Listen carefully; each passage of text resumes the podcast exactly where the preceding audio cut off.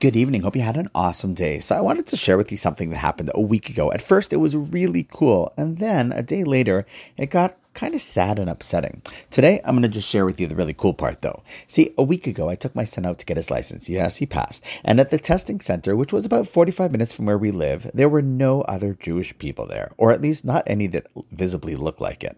Anyhow, as I was waiting while my son was out for his test, I ended up speaking with someone kind of friendly who happened to have been Lebanese.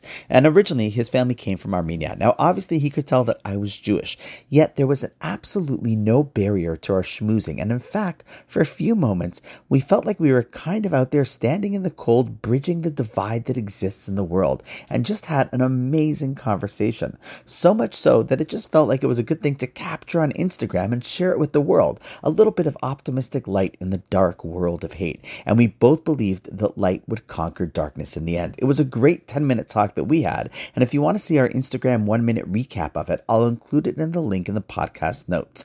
It was really a moment that felt like this is how we should go ahead and realize that conversation and understanding can help bridge tremendous divides. And that was the really cool part. Tomorrow, I'm going to share with you what happened next, though. But for now, on that note, wishing you an awesome night, and I look forward to seeing you tomorrow.